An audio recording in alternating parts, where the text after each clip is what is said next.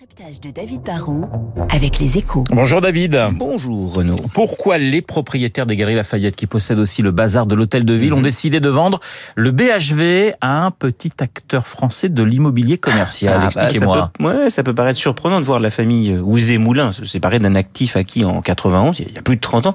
Mais bon, il y a une logique. hein. Le, le groupe Galeries Lafayette a été affecté par la crise du Covid qui a poussé à des fermetures à répétition des, des grands magasins.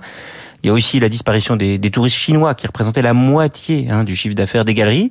Il y a la progression continue du e-commerce qui fragilise toutes les boutiques en dur.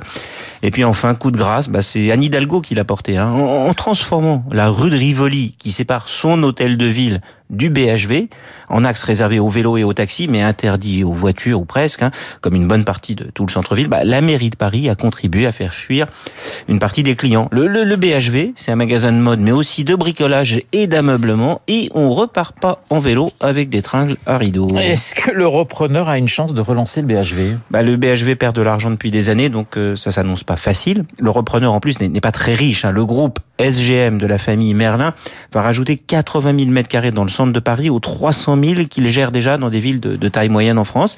Ils ont un savoir-faire, c'est sûr. Et puis le, le positionnement de dernier grand magasin qui soit pas axé sur le luxe, mais plus tourné vers les Parisiens, pourrait finir par marcher. Mais bon, soyons honnêtes, hein, si les banques ont prêté de l'argent, c'est peut-être plus parce qu'il y a un bel actif immobilier dans, dans tout le marais que parce qu'elles croient vraiment au rebond. Est-ce que ce déclin, David, du BHV, ça veut dire que le commerce de centre-ville est condamné? Bah, les centres-villes, ce sont euh, des bouchons ou alors des accès difficiles. hein. Demain, ça sera en prime de plus en plus des ZFE, vous savez, ces fameuses zones à faible émission, des no-go zones en gros. Ça, ça fragilise le, commerce qui peut se développer sur Internet ou en périphérie, là où, c'est plus facile et plus pratique d'aller en voiture.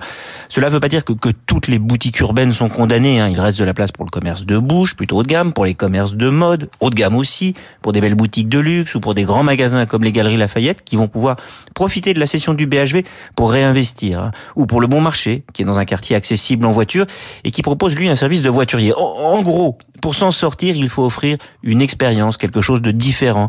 Mais le risque que prennent les maires à Paris et ailleurs, bah, c'est de transformer leur centre-ville en zone à touristes et à bobos. On n'est plus dans, dans les courses du quotidien ou l'équipement de la maison.